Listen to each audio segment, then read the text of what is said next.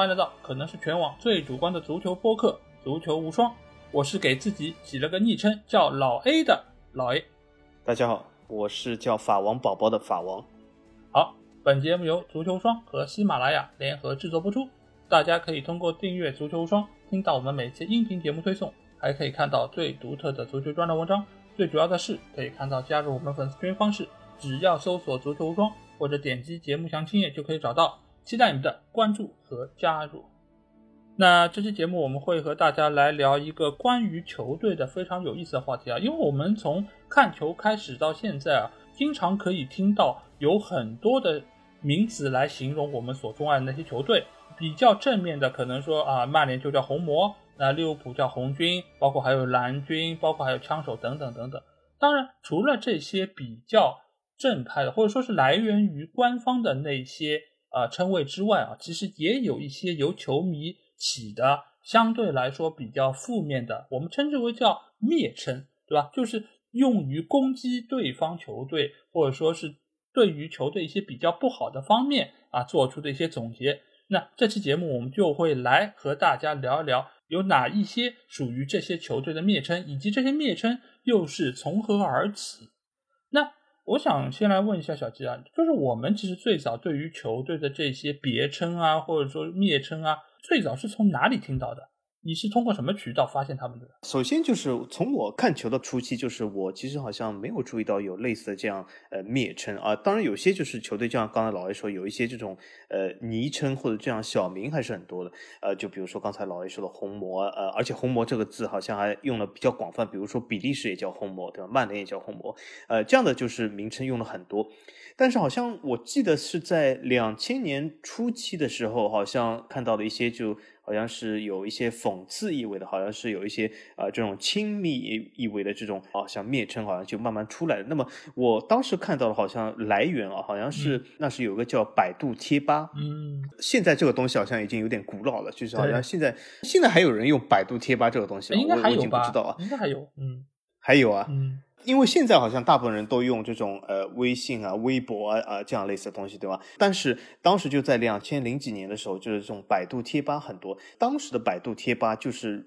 有点雷同于今天的呃绿色红色 A P P，就是当时是球迷就是互相在嘴上争斗的一个主战场。因为为什么？因为足球场上对吧？大家都知道是有啊几个足球队在那里争斗。那么在场外，球迷的嘴也是间歇性也是不会停下来。那么他们的主要的战场啊，自然不是足球场，那么就是那些呃贴吧什么这样类似的东西，就是所谓的论坛，对吗？就是在这个论坛里面就是互相争斗啊。这是我呃起初看到这种。种所谓昵称的这个呃来源地，对的，因为其实我们可以回顾一下我们看球这个历程啊，就最早时候，由于大家这个信息都比较匮乏，所以我们一般来说能够知道这些属于球队的别称，都是来源于比如说央视的解说，或者说是后期有一些些就是平面媒体，足球报或者体坛周报。等这些平面媒体，包括有一些杂志，对吧？这个上面其实就会有很多关于球队的别称。当然，有相当一部分其实是来源于俱乐部本身，它在几百年的历史中，它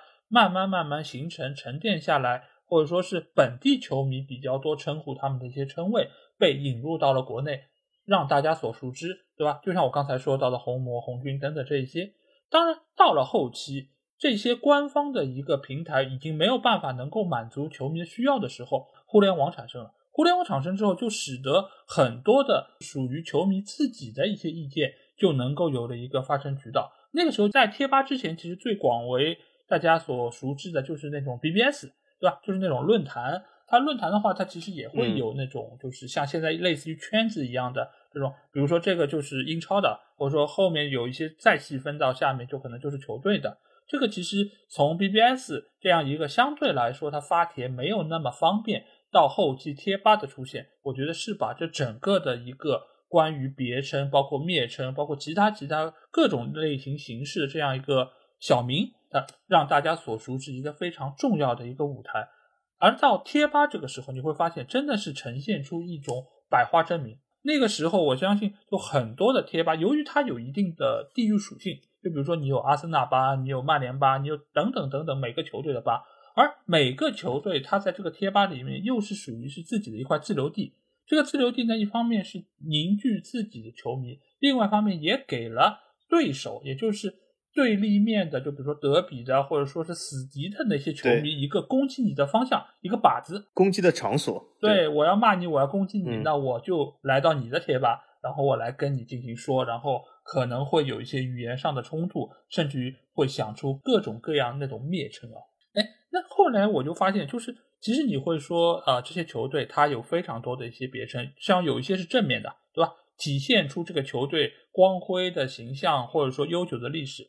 有一些呢，相对来说是中性的，但是呢，更大多程度上其实是那些蔑称或者说是极具攻击性的这些称号。那小军，你觉得为什么在这个中间，蔑称会占据了相当大的一个比重呢？呃，就是我们以前说过的，这其实不仅是这个球队的蔑称，其实我们可以从广义的角度来看，整个球迷团体里面互相攻击的这个案例就是比比皆是。为什么呢？因为呃，之前我们也是谈到过，就是足球这个球迷群体啊，就是由于种种原因吧，还是男性，尤其是年轻男性就是占多数。那么年轻男性他的荷尔蒙是呃非常的旺盛，那么这些荷尔蒙需要一些宣泄的场所，那么有些宣泄的场所是非法，但是给球队起一些。些蔑称啊，在现行的法律角度下还是可以的。那么，所以说他们呃也是把这个足球或者是对对手的攻击形成一种荷尔蒙的宣泄。而且就是我们也可以发现，就是发现到就是很多球迷他们所支持球队，因为没有任何一个球队可以保证我是每场都赢或者每个赛季我拿满全部的冠军，对吧？所以有些时候球场上的遗憾或者球场上的失利啊，有些球迷他就是不能承受这个结果，所以啊就会在呃其他的地方啊要把这股气。宣泄出来，那么我就觉得就是这些蔑称啊，或者有一些侮辱性的称谓啊，或者是对球队啊、对球员啊、对某些比赛联赛啊，对吧？一些侮辱性的称谓就是啊越来越多。那么从这个角度来看呢，就是呃蔑称从一开始呃一个小荷才露尖尖角，到最后完全就是现在占据了一个主流称谓。而且我甚至发现到，就是有些蔑称它主流，甚至到一些不了解这些。球队蔑称的这些团体都认为这些称谓就是属于这个球队，而且甚至不认为它是蔑称，因为它已经广泛到一个程度，就是大家或者不明这个历史的人甚至不知道它是蔑称这个程度啊。对对，因为本身我们之前也说到，就足球它是一个草根运动，草根运动就意味着什么？就是你不但在球场上你会有比较强的一个冲撞，你会有更多的一些暴力事件出现，那你。钟爱这个运动，这些球迷本身也是具有相当荷尔蒙，也是具有相当暴力倾向的这些人。当然，这个暴力倾向不只是说你在生活中可能会有武力上面的一些宣泄，而带入到球迷这个群体上，很多就是语言上的暴力。那语言上的暴力，其实就会使得他们在这个中间给对方起各种各样这种蔑称。而且球迷本身也是足球运动在场外的一个延伸，所以在那个时候他们会觉得，那我不仅仅代表的是我自己这个球迷的身份，我代表的就是俱乐部，我就是俱乐部的一份子。所以以前你记得吗？就是贴吧有个什么，就是谁出征寸草不生来着，对不对？其实就是意味着就是他们只要去到哪个地方，就能够让那个地方给荡平，我就要就是让你们没有任何的反击的余地。所以这个时候也可以看出，足球这个运动带给这些球迷本身的一个激情，在通过这个方式来体现。而有些时候你会发现，就像你刚才说到，就是有些球队他可能在球场上没有办法能够获得胜利，那这个时候我作为就是粉这个球队的球迷，我又如何能够就是落入下风呢？所以在这个时候，我一定要找出一些对方身上的问题，从而进行攻击。那可能你现在比较好。但是你总有一天会落入一个比较悲惨境地，嗯，或者你在历史上曾经落入过比较悲惨境地，因为为什么每个球队都有起伏，对吧？就算现在再厉害球队，曾经也曾落寞过啊，对，所以总是有攻击的点啊。是的，而且就是如果你这个球队最近正好是在走下坡路，那曾经被你打压过的那些球队球迷，他可能就会群起而攻之。这个其实就像什么？就像很多的战争啊或者什么一样，就是你只要有一方先动手。那这个冤冤相报就没有了的一个时候，对吧？你而且你总归能够找得到攻击对方的点，不管是对方是处在一个高峰，能够不断赢球过程中，还是你处在一个可能最近状态不太好，一直都在输球，总有这个时候。而且没有任何一个球队你是可以做到？一直获胜，永远拿到三分的。所以你但凡出现起伏，都可以是对方一个攻击的对象。而且你即便是不断的在赢球，不是十连冠，对吧？九连冠。那你仍然可以从其他的角度来攻击他，对吧？动不动什么挖掘机啦，动不动一家独大，一家独大，这个其实都是非常有有代表性的一些东西。而且你会发现，就是在以前提出这些蔑称的时候，它有一个不断被重复的一个语境，就是每当提到这个球队，就会有人提出这些蔑称来形容他。久而久之，大家都会觉得，哎，这个蔑称就和这个球队已经联系在一起，那这样的一个效果就已经达到了。而且你说，如果是作为死敌的球迷来说，那我没有办法让这个球队在球场上可能战胜对方，那我最起码在这个时候，我可以替我的球队出一口气，那也算是让自己粉的这个球队能够某种程度上是扳回一局。所以我觉得很大程度上是因为这个原因，蔑称在球迷心中可以说是根深蒂固，而且在有一段时间，尤其是在互联网刚刚兴起的前十年，比如说二十一世纪的前十年，包括到。呃，就是一零世代的前五年，这个时候其实这些风潮，包括关于它的讨论，仍然是风起云涌，有非常多的这些蔑称，都是给我们留下了很深的印象。但是除了一些到目前为止我们仍然还在使用的蔑称之外，也有一些蔑称啊，它好像已经慢慢被大家所淡忘了。那小金，你觉得为什么有一些蔑称它没有办法能够一直持续下去？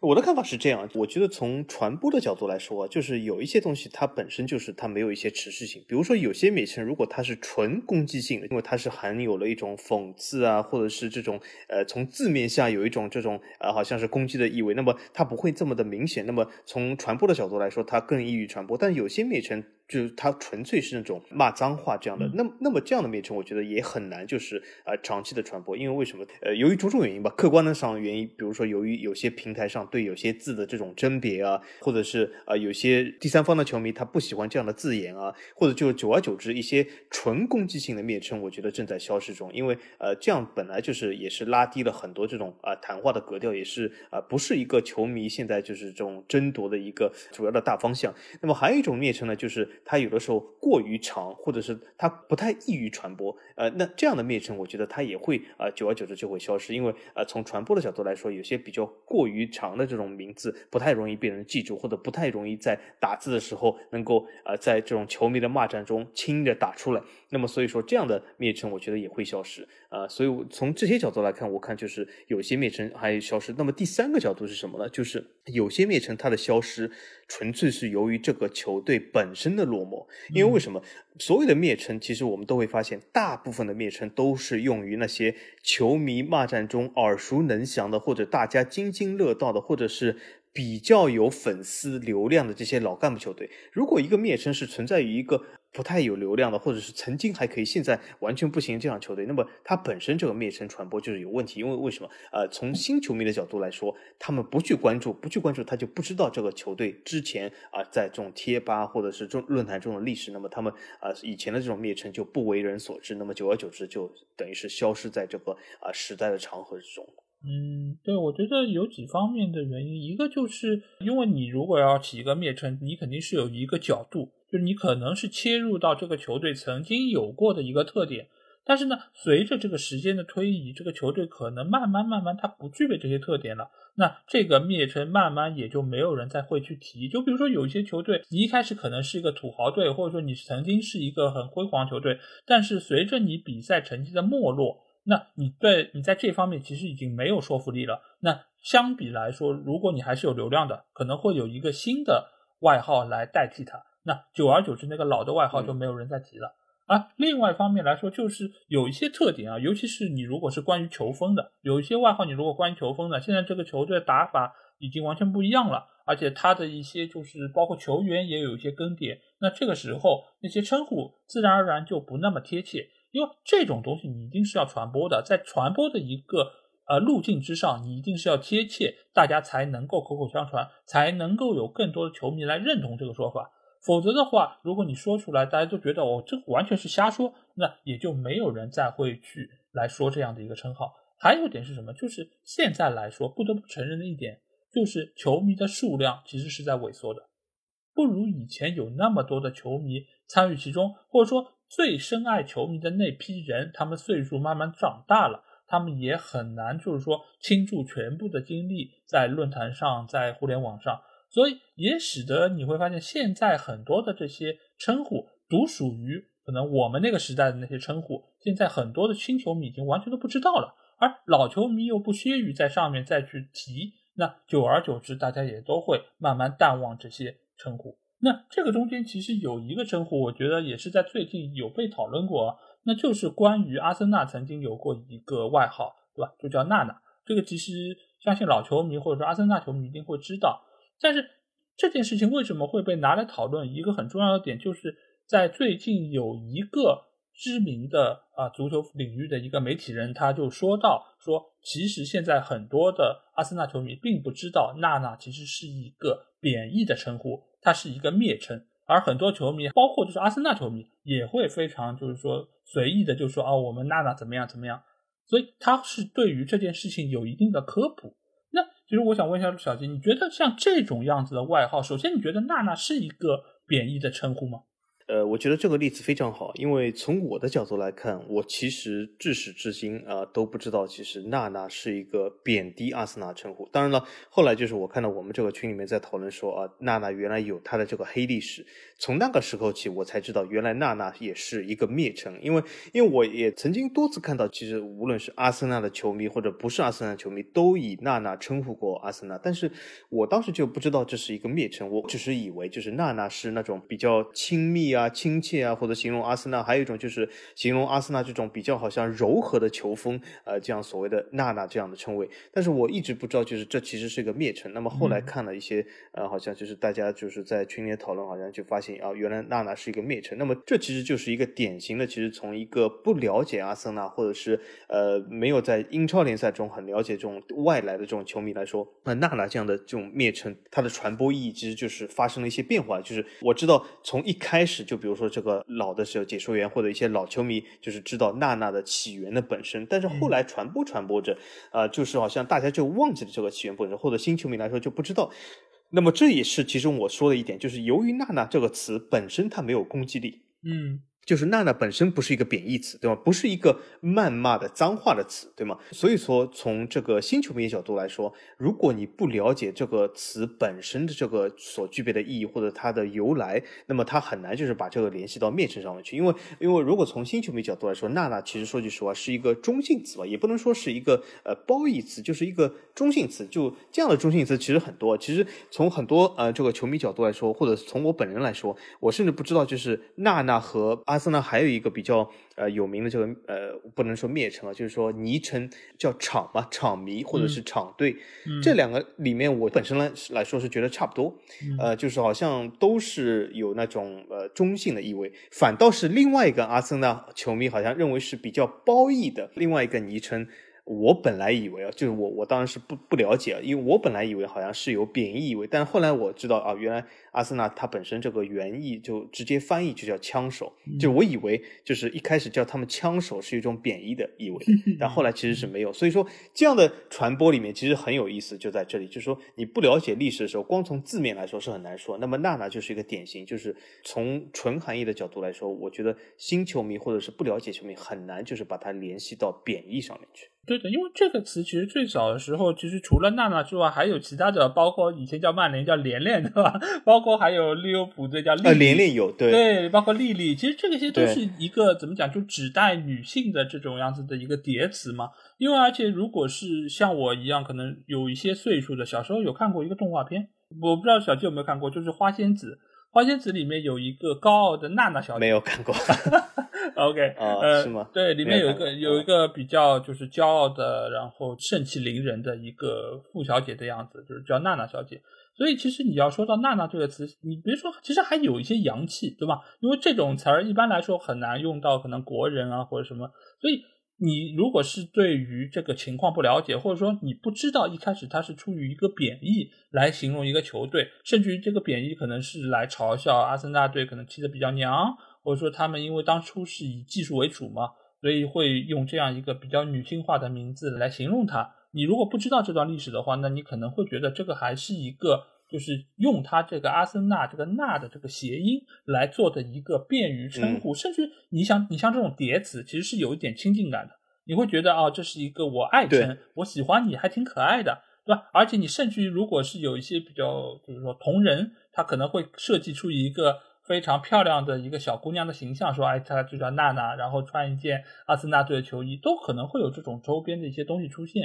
但直到我看到了这个文章或者说这个微博之后，我才意识到，哦，原来还有人会记得这个事儿。因为你放到现在语境中，你就算是给到一些老球迷，可能也会觉得不是个事儿。这个或者说它的攻击性没有那么的明显。因为我们待会儿其实也会给大家介绍到其他一些球队，那些中攻击性比较强的，对它有一些攻击性，或者你一听就知道这个话是来骂你的，我这个称谓我就是不带善意的。但相比于来说，娜娜这个称谓。我个人觉得，从现在的语境下来说，它其实更贴近于是一个中性词。如果没有人跳出来表示出明显的一个反对，呃，我觉得其实也可以接受吧。当然，可能我本身不是阿森纳球迷，我对他们的这个感受没有那么的就是贴切。但如果你说你称为曼联叫连连，我觉得也还好吧。就最起码比 曼联其他的那些称谓，我觉得还是要更加的亲民或者平易近人一些。那既然我觉得说到这个，我们就可以来给大家盘点一下，或者说来提几个大家耳熟能详的有蔑称这些球队啊。那关于这些称号，我们也会来做出我们的一些讨论。那同时，其实可能如果是你们是不知道这些呃外号的，或者说不知道这些外号由来的，我觉得我们也正好趁这个机会来和大家说一说这些蔑称可能是怎么来的。那既然刚才也说到了曼联，那我觉得曼联相对来说是这个里面。好像蔑称是最多的，因为我在提纲上其实只列了可能最具代表性的几个吧。那一个就是慢狗，然后还有一个叫慢台，还有一个可能是易建联。那这几个小吉你都听过吗？你觉得在这几个里面可能最具冒犯性的是哪一个呢？呃，首先我想说一下这个环节，我特别喜欢，因为老 A 列出来这些呃很多蔑称啊，其实我本人来说我都有一些听过，但是我都不知道他们的由来，所以我也和听众朋友们一样啊，就是我也想期待，就是知道一下他们到底是怎么样由来啊。那么从这个曼联角度来说，老 A 列这些我有两个是听说过的，而且是经常看到，一个是曼狗，一个是曼台，嗯，那个易建联。我应该是没有听说过，但是如果从字面意义上理解，我也能够理解，就是因为曼联是一个花钱买球员的大户，对吗？啊，花了呃很多好几亿的这样的资金，好像都没有把这个成绩提升上去，所以像这样易建联哦，好像是比较有这个道理。但是呃，我好像是在球迷的骂战中没有看见过啊这样易建联，或许是由于要打三个字比较麻烦。那么另外两个，另外另外两个我是经常看到，而且另外两个是这样的，看到的情况还不一样，就是什么？有些人我也看到，就是对曼联应该是恨之入骨，就是 我不知道为什么你你把一个球队可以恨到入到骨里面去啊。但是有些人是恨之入骨，我觉得经常会说就是慢狗啊，这这我经常看到，而且我发现，在呃不仅是呃球迷的这个比如说群啊这种什么骂战，还可以在这种绿色、红色这种 A P P 的留言里边，经常可以看到慢狗，这是好像是对曼联是有呃不满到一定程度了。另外一个这个称号，我觉得是很多，应该说不是说对曼联不满，就非曼联球迷有的时候都会说到一些称号，就是叫“曼台”，就所谓这个茅台厂里面的台嘛，对吧？或者有的人有的甚至第二个称号，我可以说很多曼联球迷都自称，为什么？我们可以发现很多曼联球迷都说我台，嗯，对吧？好多人都这样说，所以我觉得第二个称号有点像娜娜的，就是已经成为了一个。呃，应该说是被曼联球迷本身都已经是广为接受的一个称号，所以叫曼台，我觉得是呃现在的贬义成分已经相对来说少一点了。但是曼狗，我觉得呃的确是攻击力非常的强，而且就是 说这个格调不高啊，对吗？那么从这个角度来说，是那种非常讨厌曼联的人使用。那么我相信这种词使用了以后呢，曼联球迷肯定是不舒服的啊。那么那么这种骂战就是就像我最近不是说。我们这个群里经常讨论一件事，我一直说，哎呦，千日战争要来了，就是什么？就是 讨论梅西和和 C 罗到底谁厉害？哦，这个就是来了。所以，如果说到这种“慢狗”这种字，我我相信就是哦，马上就是引战了，就是该曼联球迷团体肯定会反击的啊。所以说，从这些东西里面，那么还有一个就是老爷提到，就是所谓的连连，这个我曾经看到过，但是说句实话，好像现在的出镜频率在减少。对，呃，好像就是现在看到连连来说，相对来说比较少了，最多最多的应该是我台曼台是最多，然后是曼狗，呃，另外几个从我的角度来说相对来少。当然了，我有的时候看英超版会比较少，那么或许我看到只是一个片面，也有可能啊。嗯，这三个其实你从慢狗到慢台到易建联，其实它是有一个时间递进的。最早的其实出现就是慢狗，而且你会发现，好像早期起的这些蔑称啊，就会比较的直白露骨。那从这个字面上你就知道，它其实很直接，对吧？就是说你们是狗，或者说是用这种在我们中文语境里面相对来说就是一个骂人意味比较浓烈的这么一个词汇。而早期可能会有更多的这种动物类的称谓会。放到这个就是对于俱乐部的称呼里面，随着曼狗之后出现的就是曼台，曼台这个其实也很好理解，就是因为当初曼联一直都会抬价，但是呢抬价之后又买不到，或者说要用很高的价格才能买进一个可能不那么好的球员，那这个时候很多的球队就说，哎，你的性价比差，对吧？你们这个什么富二代一样的，对吧？全部乱花，然后们效果们很差。但其实为什么曼台到最后会有很多的曼联球迷也会用？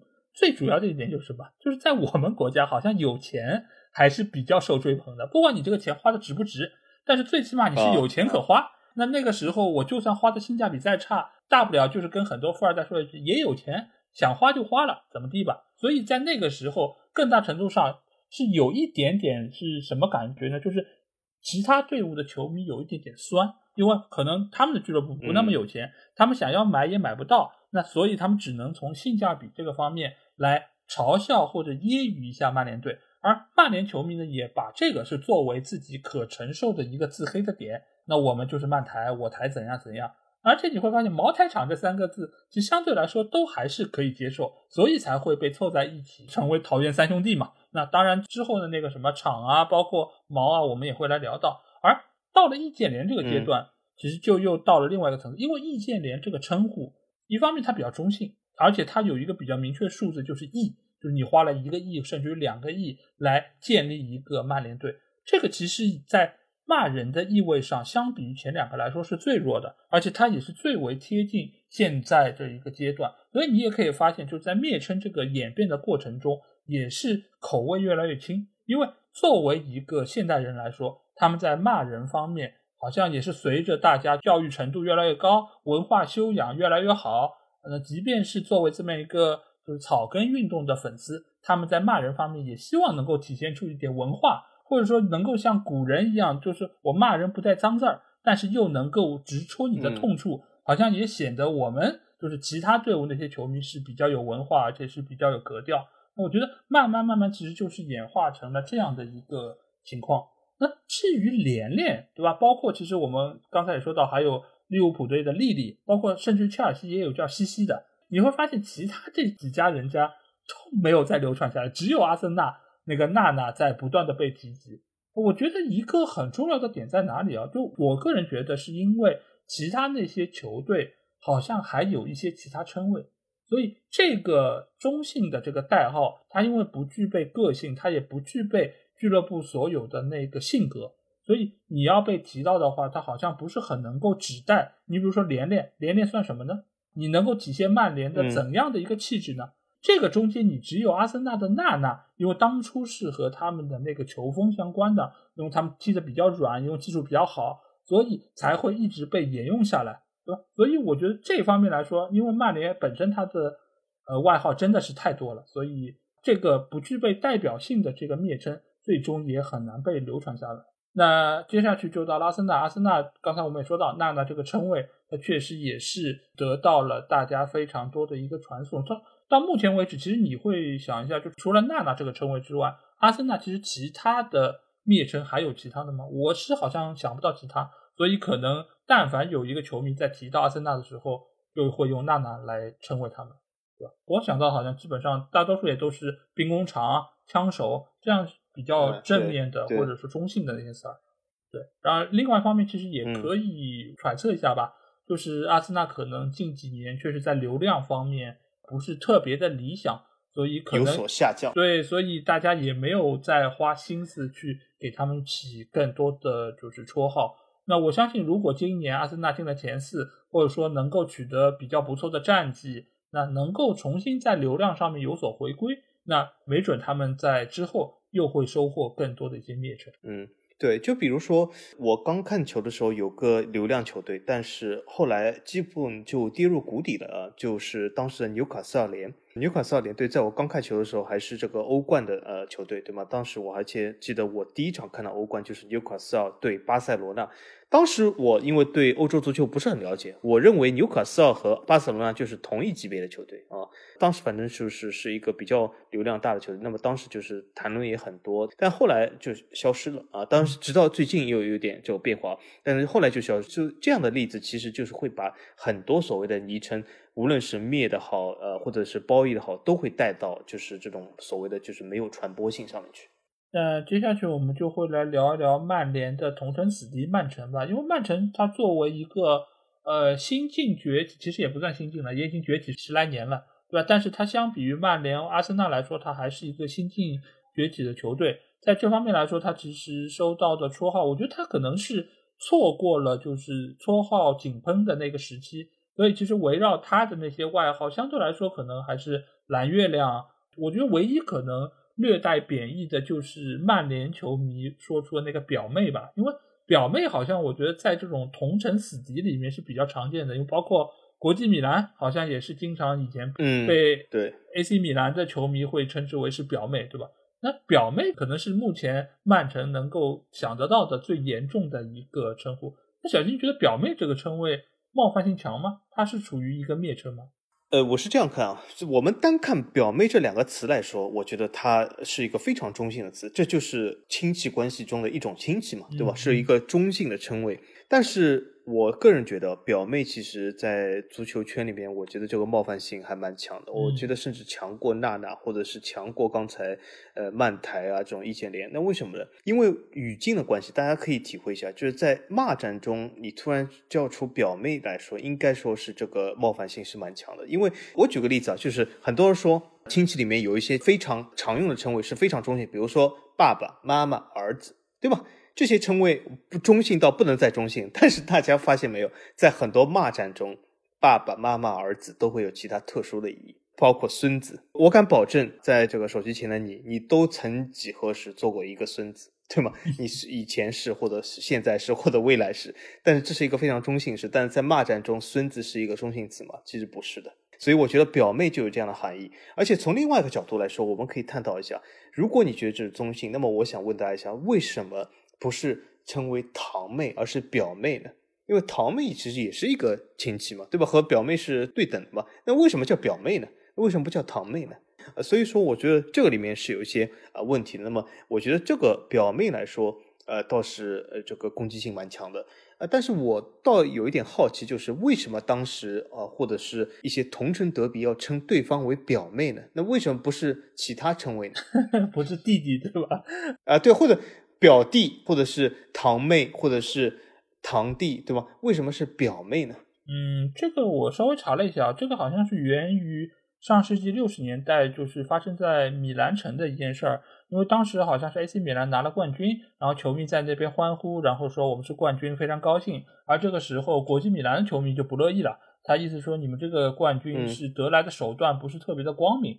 而这个时候，米兰球迷就做出反击，他说：“哎，那不管怎么样，我们是冠军，你们呢是冠军的表妹，因为是同城的嘛，相当于还是有那些所谓的血缘关系，我们都是由米兰这个城市一包所诞生出来的这么一两个个体，所以呢，他就借用你是冠军的表妹。但其实我相信，表妹这个称呼。”在西方语境里面，可能也就是一个和堂妹一样，它是不分的，对吧？表妹、堂妹可能都是一样的。对，因为意大利语是不分堂妹、表妹，那最后中文为什么是译成表妹而没有译成堂妹呢？哎，因为我觉得好像就我们的语境里面，好像表妹用的次数要比堂妹更多一点，甚至有很多人其实根本分不清楚表妹和堂妹的关系，因为一边其实是男方的，一边是女方的。但其实，在很多语境之下，只要是你的妹妹，大家都会称为这是我的表妹。只要不是同一个父母生的，也就不是亲妹妹，那一般来说都会被称为表妹。对的，对的，好像有的，嗯。而而且你发现没有，就是有的时候我们瞎编一个人，比如说你和一个女的有暧昧关系，对吗？被人发现了，对吧？你你总会说，哎，这是我表姐，这是我表妹，很少人说这是我堂姐，这是我堂妹，好像的确很少，不知道为什么，的确是。就是在瞎编的时候，往往是表妹啊，对吧？或者是哎，一个女的和一个男的有什么关系，都说啊，这是我表哥，这是我表弟，对吧？很少人说这是我堂哥，这是我堂弟。啊，好像比较少啊。有这个，其实听众朋友可以就是说一下，这为什么啊？嗯，你能想到这个也是蛮厉害的，我真的是想不到这一点。对，反正不管怎么说，就这个称谓就一直被流传下来，之后就演变成了，只要是同城死敌，那相对来说比较强势的那个就会称为另外那一个叫表妹。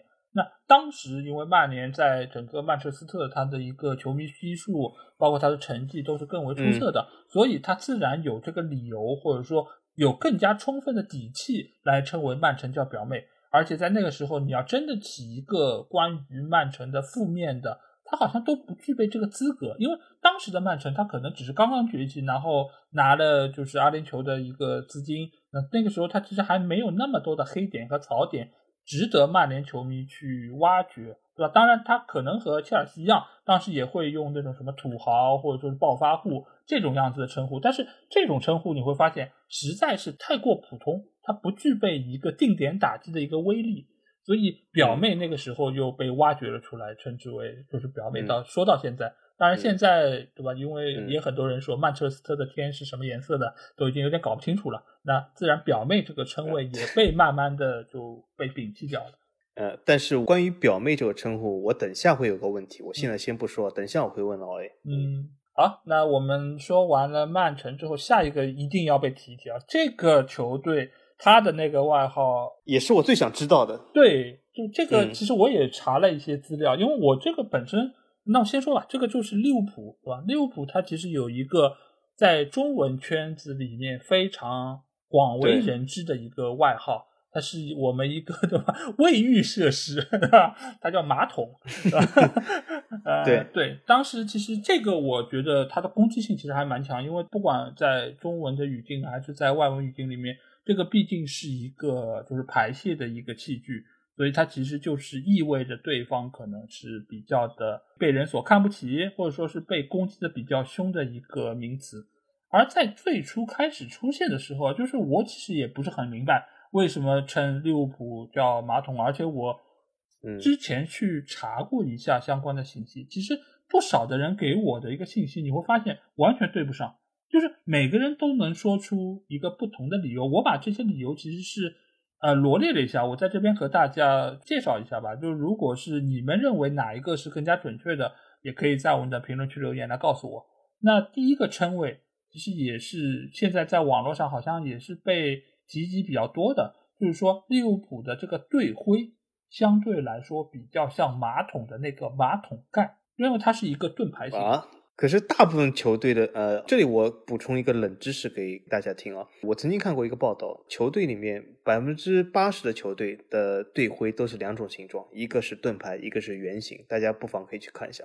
但是我觉得，既然这样的话，我觉得盾牌像马桶，那么盾徽的球队实在太多了啊。其实，对的，这个只是就是说，它从外形上，从队徽上，就是一方面先证明了这是像马桶的这么一个形状。呃，另外一方面呢，其实是说到有一次。福克森在和就是利物浦队打完比赛之后，他就是说利物浦队的防守像马桶一样密不透风。那其实他的意思本来就是想要形容利物浦队打得很保守，打得非常不开放，而且很不像一个强队的作风。但你如果说是要用马桶来形容呢，他似乎当时这个措辞也不是特别合适啊。因为你如果是放到现在来说，可能他想说的就是铁桶阵嘛，他其实说的就是对方的防守其实还是。蛮稳固的，或者说蛮保守的，但是他的用词用到就是马桶。那这个时候，很多人就用马桶来形容利物浦队。当然，更加多的是曼联的球迷，他们觉得用这个词不但又可以打击到啊利物浦队，而且他也可以来形容对方的这个防守是比较的保，这个球风是比较的保守，那不是像一个强队那种做派。那这个是第二种说法，你觉得这个有道理吗？我觉得好像也有点牵强。呃，我觉得这个要比第一条要有道理很多。那为什么呢？因为其实我对这个马桶来由是完全不知道。今天我也是和所有的听众一样，就是等待老 A 的解答。呃，也是这个名单里面我最感兴趣，因为我是完全不知道它的来由。但是马桶这个字，我是经常性的看到形容利物浦。那么从这个两个理由来说，我觉得第一条还是比较无厘头。就像我刚才说，因为盾徽的球队实在太多了，甚至。呃，整个足球界里边差不多各种各样的盾徽的形状吧，至少有差不多有一半的球队是盾徽。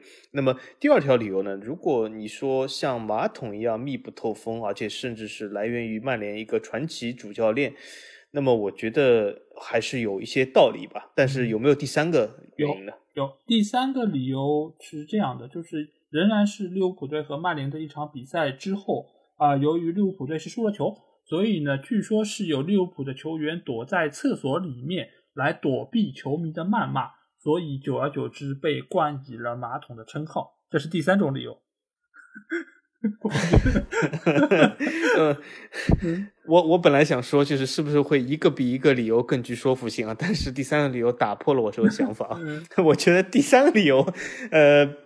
和第一个理由扯的这个呃的程度可以一拼，呃，目前来说，我觉得还是第二个理由更为靠谱一点。那么，我想期待有没有第四个理由？第四个理由，据说是 有不少的利物浦球迷也会自称马桶的一个理由。金刚，我对于这个说法好像是表示出了一定的怀疑。那这个理由相对来说会是相对来说比较正经的一个说法，你可以听一下。这个说法是来源于上世纪的五十年代。当时的利物浦队正处于队史的一个低谷期啊，好像呃不仅是降入了乙级，而且也是屡战屡败。在一场比赛之中，当时利物浦队的主席莫尔斯在上厕所的时候，认识了一名利物浦队的球迷，然后两个人呢就在厕所里面相谈甚欢啊。那这个交谈，我觉得还是味道比较浓，对吧？然后他发现这个球迷好像还挺懂球的，然后很快就决定聘请这位球迷来当利物浦队教练。哎，听到这里好像感觉这个故事也挺扯的，对吧？但是最后说啊，就是这名球迷是谁呢？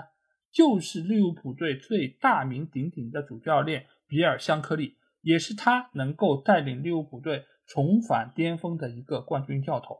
所以很多的利物浦球迷甚至于也会自称“马桶”来作为纪念这样一个传奇的主帅。你觉得这个说法呢？我觉得这个说法是有理有据，有时间、有地点、有人物。我觉得这个说法呢，就算是不是真的，但是编的来说比较靠谱。那么我现在陷入沉思，就这个说法和第二个哪个更像一点？呃，从我对足球了解来说，好像第二个可能性更大一点，呃，第四个比较传奇一点。但是第四个，我觉得这个牵强的地方在哪里呢？就是。他们这个谈话当然是非常有味道，非常的重要。但是可以形容这个谈话的词还是很多的，或者是形容这个谈话的地点也是很多，对吗？非要叫马桶，而且因为他们谈话发生的地点是在厕所里，那么马桶只是厕所中的某样东西，对吗？那么厕所中的其他东西也很多，所以说非要用这个形容也行。但是好像第二个理由听上去更有说服力点，因为为什么马桶？给我的感觉好像的确是密不透风，因为它稍微透一点风，它不是东西就流出来了嘛。那么所以说，我觉得应该说是还是比较有说服力的。但是第四个理由听上去好像更传奇一点。如果我是利物浦球迷的话，如果我非要欣然接受马桶的话，我会选择第四个理由。嗯，但我觉得从马桶这个字面上的含义来说，怎么也是对方球迷来攻击利物浦队的一个手段。那你要给他冠以这么浓烈的一个传奇的故事，就有点像我们节目好像变成了那种什么猎奇节目，或者说是什么故事会，对吧？就有点像以前那种杂志上的这种小故事。但这方面就好像反而是变成了一个褒义。那你是不是对于曼联球迷，甚至于其他球迷，对对于利物浦队称之为马桶，应该是非常欣然接受呢？或者说是你觉得是甘之如饴呢？那我觉得好像也。和这个常理上是有一点违背吧，所以从这四个理由上来说，我可能个人也是会更倾向于第二种这个说法，因为再怎么说，我也不觉得这是个好话，我也不觉得这是对于球队的一个褒奖。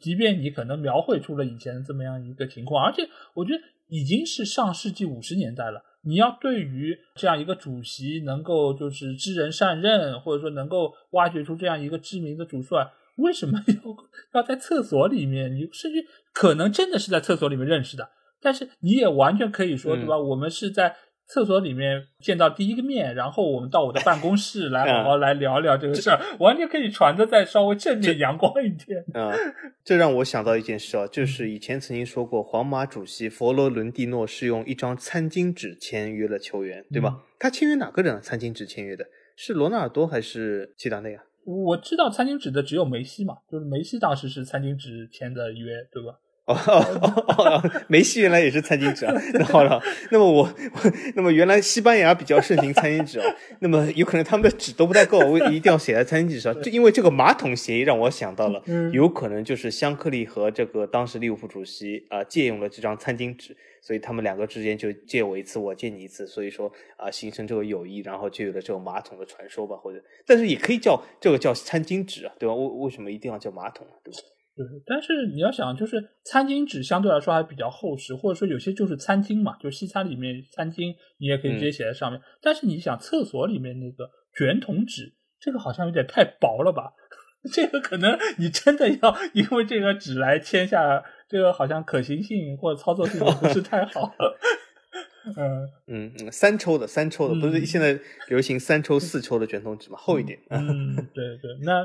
我不知道球迷听了我们这四个理由之后，你觉得哪一个更靠谱？可以给我们留言。那最后我们要提的一个英超的球队呢，就是切尔西。那这个称谓其实相对来说也是比较的负面啊，但其实它也是体现出了切尔西的一个特点啊，那就是叫切龟。这个其实就跟慢狗一样，它也是一种动物，它也是想要是对于切尔西队有所贬低。那你觉得这个称谓？对于切尔西的侮辱性大吗？是这个大，还是暴发户或者土豪更大一点？呃，首先我想说，这个称谓我已经好久没有看到过了。我我记得好像曾经有过称切尔西为“窃龟”，但是。已经有好一阵没有看到过这个称谓的出现了，所以我觉得这个称谓本身，我相信在出现的时候，呃，应该说是攻击力是有的，但是肯定是不如之前表妹。我想说，但是后来至少从我的角度来看，由于这个称谓好像越来越少了，反而就是这个攻击性在下降，因为没有人提及了。就像我都不记得上一次我还看到有人说切尔西叫切龟，呃，是什么时候了？现在好像。一般都是说车，对吧？车迷或者什么什么的比较多。真的要说把“切”这个说出来，我觉得已经比较少，因为好像是这个香港这个译名的影响嘛，对吧？车迷或者车子，对吧？越来越多。哦哦，有一种就是所谓的呃切尔西的蔑称，我觉得现在最多叫破车，嗯，对吗？破车是非常多的，但是好像窃龟，我至少我记得好像已经好多年没有见到过了。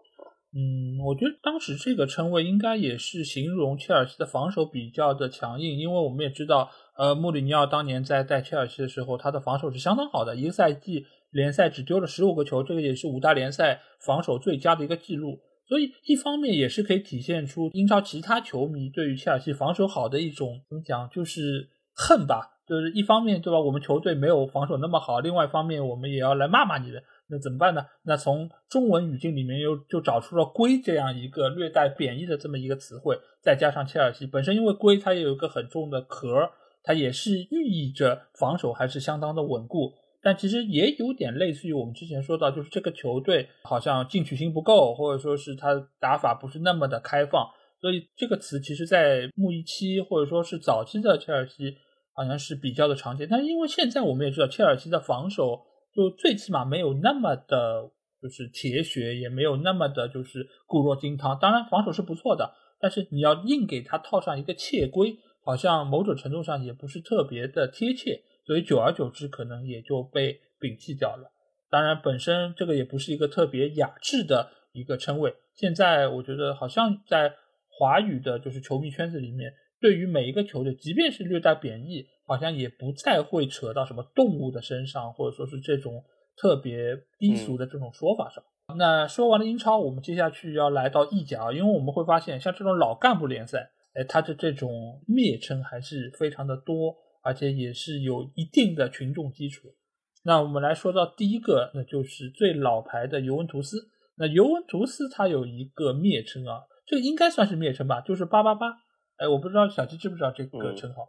我知道，呃，而且甚至我想说，这个蔑称是今天所有名单上蔑称里面，其实我倒觉得是攻击力最强的，也是最比较低俗的。对，那为什么呢？因为呃，尤文图斯本来是被有一个，这倒不是蔑称啊，就是本来在意大利就有这样的说法，就是尤文图斯叫老妇人嘛，对吧？你如果直接译就是老的女性，对吗？那么老老人啊，呃，老妇人。对对，那么这是在尤文图斯本来就是在意甲里面是一个耳熟能详的东西，这个本身也是没有很大的这个贬义的成分。但是由于嘛，当时我就是好像从九十年代开始，就是中国大陆地区受这个香港影视作品的影响比较多。那么香港影视作品里面对女性有一种蔑称，这是对所有女性啊，不仅是老的、小的啊，呃，就是所谓的这个以这个三八妇女节的来由说所谓的当时香港的影视作品里面，不仅是电影啊，电视剧里面经常会你们听到有一种说，哎，你这个臭什么什么东西，对吗？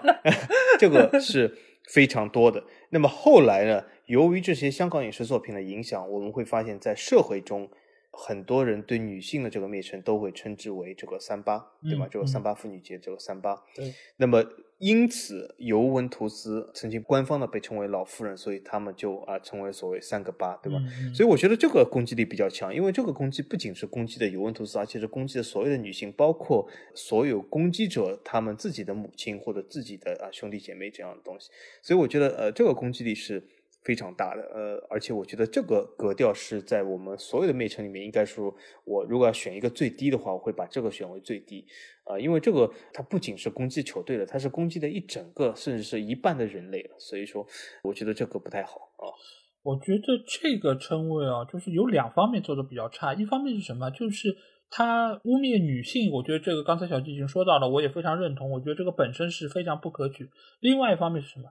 这个蔑称实在是太简单粗暴了，就是直接从老妇人，然后转化到女性，然后转化到这个妇女节的这个称呼，就几乎就没有动任何的脑子。你即便没有直接说出“三八”这个词，那你列出“八八八”，其实也就是这样一个含义。一开始我看到这个词的时候，因为我还没有去查它的一个真实的来由，给我感觉是什么？就是是不是这个球队可能涉毒？因为你也知道，很多就那个老虎机，它那个时候是七七七嘛。所以就是我一开始看到八八八的时候，可能是啊有球迷揶揄，可能尤文有涉嫌打假球，或者说是和赌博公司有所来往等等。所以我一开始以为是这样一个原因。但是当我知道他只是从老妇人这样一个称谓所演变过来的时候，我是觉得这个称谓的一个格调真的是非常的低，而且这个称谓啊，好像是那些格调低的称谓里面，现在还在被说到。或者说被提及的，因为你在很多的尤文的那些新闻啊，那个下面你还是能够看到“八八八”这样的称谓，甚至于还有一些变种，对吧？“七七七”也有，或者说是其他的一些说法。那我觉得本身就是让人看了非常不舒服，因为作为一个文明人来说，还在抱着这样的一种称谓，我觉得不太合适。当然，其实尤文也有其他的一些称谓，那比如说就是他们当年是打了假球，然后就是电话门的那个事件。那个事件之后，其实也有人称尤文是电话队，这个其实也是抓住了他们的一个负面的消息来进行强化，然后来对于他们进行攻击。这个我觉得再怎么样也比八八八要稍微好一点，因为一方面这个是尤文自己酿下的苦果，我他们受到相对的这个攻击也是没那么不好接受。但是另外一方面就是电话门的这个事件，确实是对于。各方各面都是有比较大的一个影响，不仅仅是对尤文，我觉得对于整个意甲来说，其实都是非常重要的一个事件。所以被称为电话队，觉得相对来说还是比较合适，而且也是体现出了最起码起名字的这个人，他是比较了解时事，他是比较了解最近在发生的一件什么事情，所以我觉得相对来说会更好一点。对，但是电话对这个蔑称在骂战中的门槛比较高，因为如果你和一些呃对历史完全不了解的新球迷来说，你说他电话对，他甚至不知道你在骂他，那么在骂战中的效果呢会稍微差一点，因为为什么呢？骂战中大家的其实主要目的并不是普及知识嘛，他骂战中的主要目的是辱骂对方，对吧？所以说你必须要让对方知道痛才行嘛，所以这个电话门杀伤力不够啊，这我也承认啊。嗯，对的。好，那接下去我们来聊一聊另外一。个老牌劲旅啊，那就是 AC 米兰。当然，在这里肯定会有不少球迷要纠正我啊，就是这不叫 AC 米兰，这个就是米兰。米兰就是它的一个官方的名字。这个其实我发现也是在骂战中是非常容易被米兰球迷所纠正的。这个其实和娜娜一样，对吧？你如果说阿森纳是娜娜，嘣，有个人会跳出来说我们叫妈妈是在骂我们。那有米兰球迷跟他说 AC 米兰，嘣，他就跳出来跟你说，哎，我们叫米兰，不叫 AC 米兰。哎，这个其实我觉得也是非常有意思。我就顺便在这里和大家说一下，就是 AC 米兰这个事儿是怎么来的？为什么米兰球迷会对这件事儿这么的感觉到受到了冒犯，甚至于现在你发现没有，就是很多的米兰球迷会用叫自家球队叫 AC 米兰还是米兰来区分你懂不懂球，来区分你是不是一个资深的米兰球迷，他已经到了这样的一个高度。那我觉得这个也是一个历史遗留问题啊。我觉得这个遗留问题不仅仅是在于这个球队本身，我觉得主要还是来源于我们的翻译系统，因为这个我们也已经吐槽过很多次。因为 A C 这个东西，其实你可以就把它理解为就是其他球队那种 F C，任何球队后面你其实都可以加 F C。F C 的意思大家也知道，就是足球俱乐部。所以当时其实 A C 米兰的意思就是叫米兰足球俱乐部，所以叫它为米兰队其实是比较合适的。但是这个时候你会发现，哎，同城又有另外一个球队叫国际米兰。那你这个时候，你如果一个叫米兰队，一个叫国际米兰队，那为了对应是吧？大家不就搞不清楚了吗？当然，其实理论上来说，国际米兰也不该叫国际米兰，它应该叫国际队，因为它是 Inter 嘛。所以这个时候又牵涉到我们之前在黑店里面有谈到过这个问题，就是其实它原本就应该叫国际队，但是呢，叫国际队的球队实在是太多了。我们知道，在巴西也有叫国际队，其他地方也有叫国际队。上海地名，对，上海不是有个国际？对，以前也有上海国际队，对吧？所以这个时候他必须要加一个地名，为了区分，他就被叫成了国际米兰。而他叫了国际米兰，那原本的米兰队该叫什么呢？突然之间，我国的翻译人员发现，哎，他前面有个 AC 呀，这不是非常好吗？对吧？你一个叫国际米兰，一个叫 AC 米兰，这就很合适。而且 AC 在当时看上去。一般性，如果你是比较了解英文的人，都知道 FC，但是你并不知道 AC 在意大利语里面其实也是 FC 的意思，所以很快这两个称谓就被定了下来，AC 米兰和国际米兰。久而久之，大家约定俗成，也就成了现在这样一个称谓。但是当大家对于情况越来越了解的时候，会发现，哎，其实不叫 AC 米兰，其实就叫米兰队。所以很多的米兰球迷一听到人家说 AC 米兰，第一个你下个结论就是你不懂球，另外一个对吧，就是你冒犯我了。我来给你纠正，我告诉你，我们叫米兰这个事儿其实就是这么来出现的。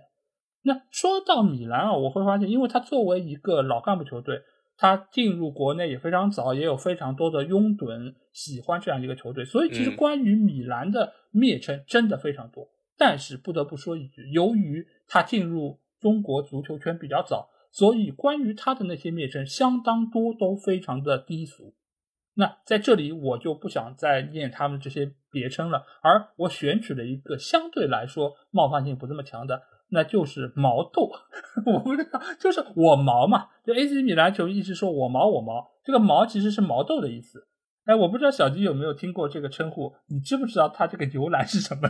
我其实完全不知道哎，呃，就是老 A，你你如果现在没说，完全不知道。我之前以为是什么？我之前以为是。先有曼联这个呃所谓的叫曼台或者叫我台，然后有阿森纳这个叫厂，然后米兰球迷为了配合这个中国这个品牌，所以才称自己为我毛或者叫茅台厂啊，因为当时好像说米兰、曼联和这个阿森纳都比较没落，在那个时期。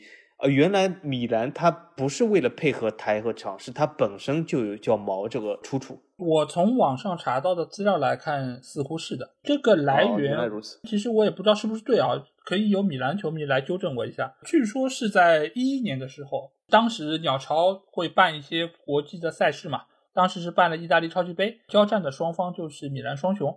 而赛后呢，就是中国的米兰球迷他们是组织了一个聚餐。呃，当时好像每个人是交了一百块钱，但是在聚餐时候呢，发现就所提供的这个餐食啊，非常的简陋，就有一些球迷好像只是吃到了一些毛豆，所以呢，这个事情在事后就是有球迷在贴吧里面就发帖投诉，意思就是说我花了一百块钱只吃到了毛豆，这什么组织，什么乱七八糟，所以久而久之，米兰就被称为是毛豆，然后再到之后，因为要自嘲嘛，所以米兰球迷就自称叫我毛。所以这个事儿就一直流传到现在，我不知道这个事儿是不是真的，但是我觉得如果是真的话，还挺有趣的。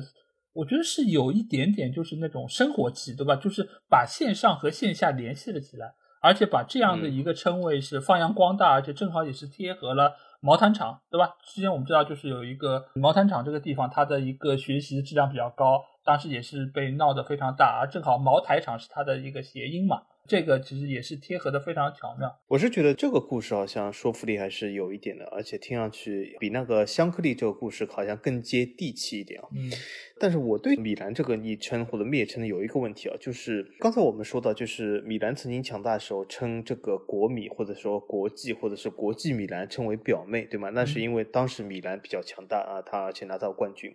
但是后来我们大家都知道，国际曾经在意甲就是称霸了很久。这个时段，米兰是完全没有办法和国际米兰相提并论的。但这个时候，我想问一下，在这个中国的这个球迷骂战里面，或者在这个贴吧或者各种球迷论坛里面，有没有国际米兰球迷称米兰为表妹呢？就反过来称米兰为表妹，有这样事吗？这个好像没有吧？这个因为相对来说，还是因为有先入为主的一个问题，因为米兰实在是比较长一段时间都是占据一个高位。你就谁先叫谁就得利了嘛？我已经叫你叫表妹叫这么多时间了，你现在叫我表妹，你不能再反叫，这这辈分不就乱了吗？你叫个表姐，我觉得也就算了，对吧？你来个你也叫表妹，那到底谁是表妹？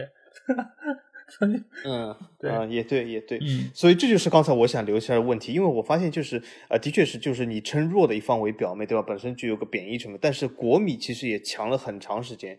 呃，他好像我也的确没有看到过啊，称米兰为表妹，的确我是没看到过，所以我一直有点纳闷。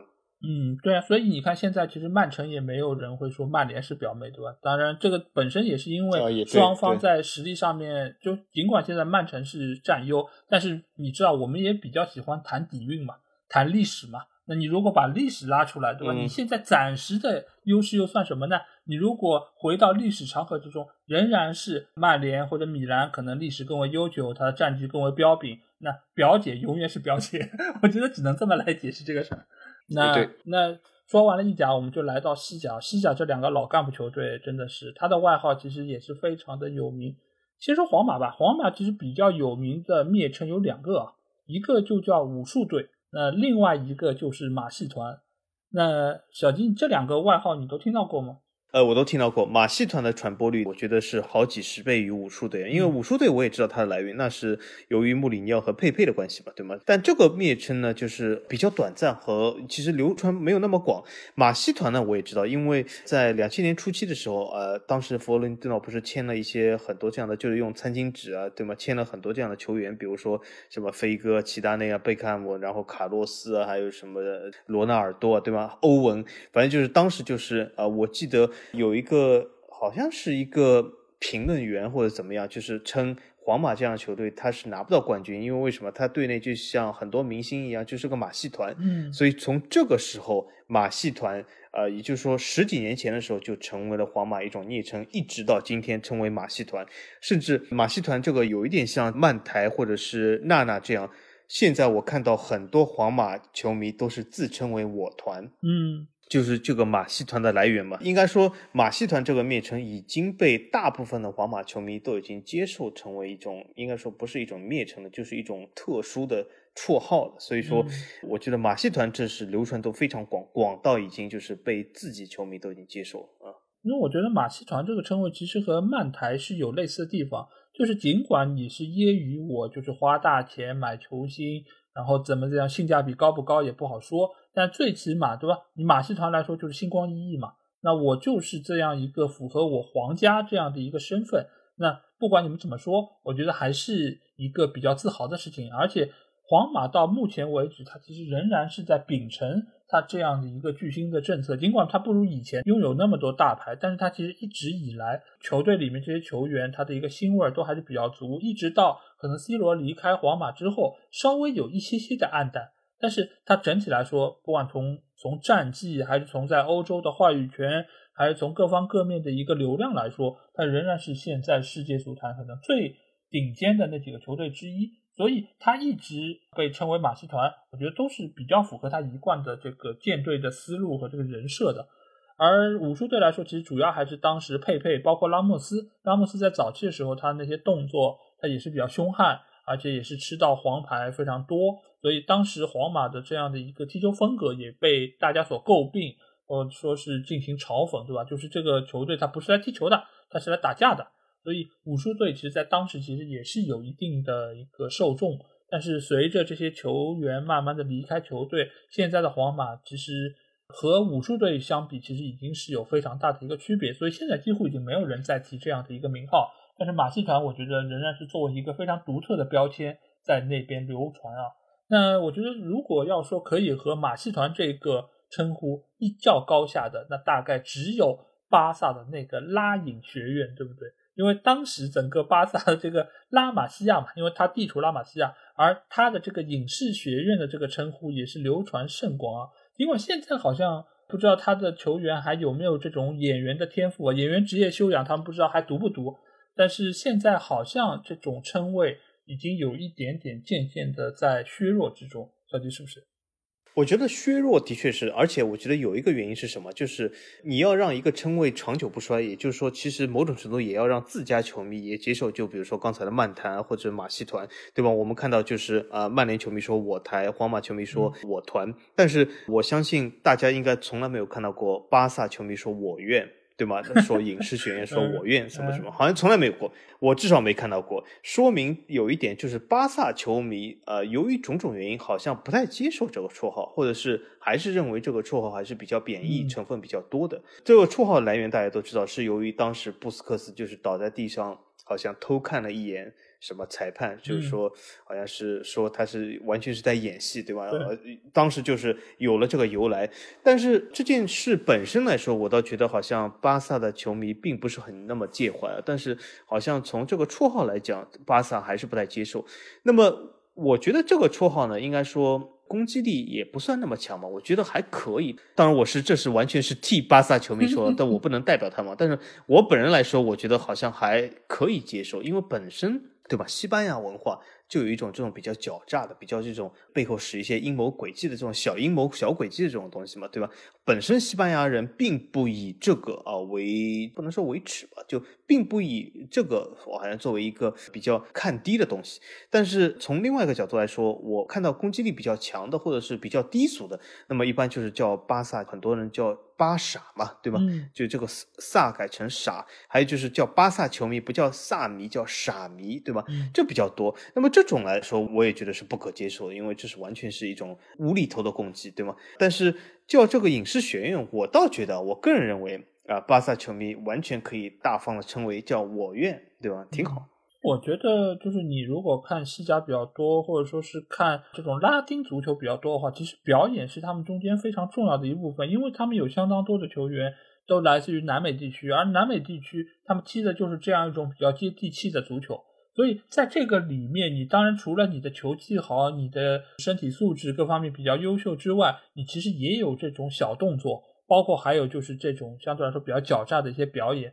因为最近一段时间来说，我觉得巴萨已经没有这种表演的成分。当然，和这个中间可能南美球员数量偏少有一定关系。而且，像布教授这样的球员，他也是已经年事已高，好像他也没有在队内再培养出一些什么徒子徒孙。所以，相对来说，好像巴萨在这方面已经是渐渐有点示弱啊。但是我发现最近在英超好像有一个演技派的巨星正在慢慢崛起啊。那这个就是埃弗顿的理查里森。因为他本身也是个巴西人，他也是接受了 就是巴西正统的这种影视表演的这么一个就是熏陶，所以他现在在英超的舞台里面真的是每场比赛不管有没有碰到你必倒地，而且他现在这个表演我觉得比布教授还要厉害。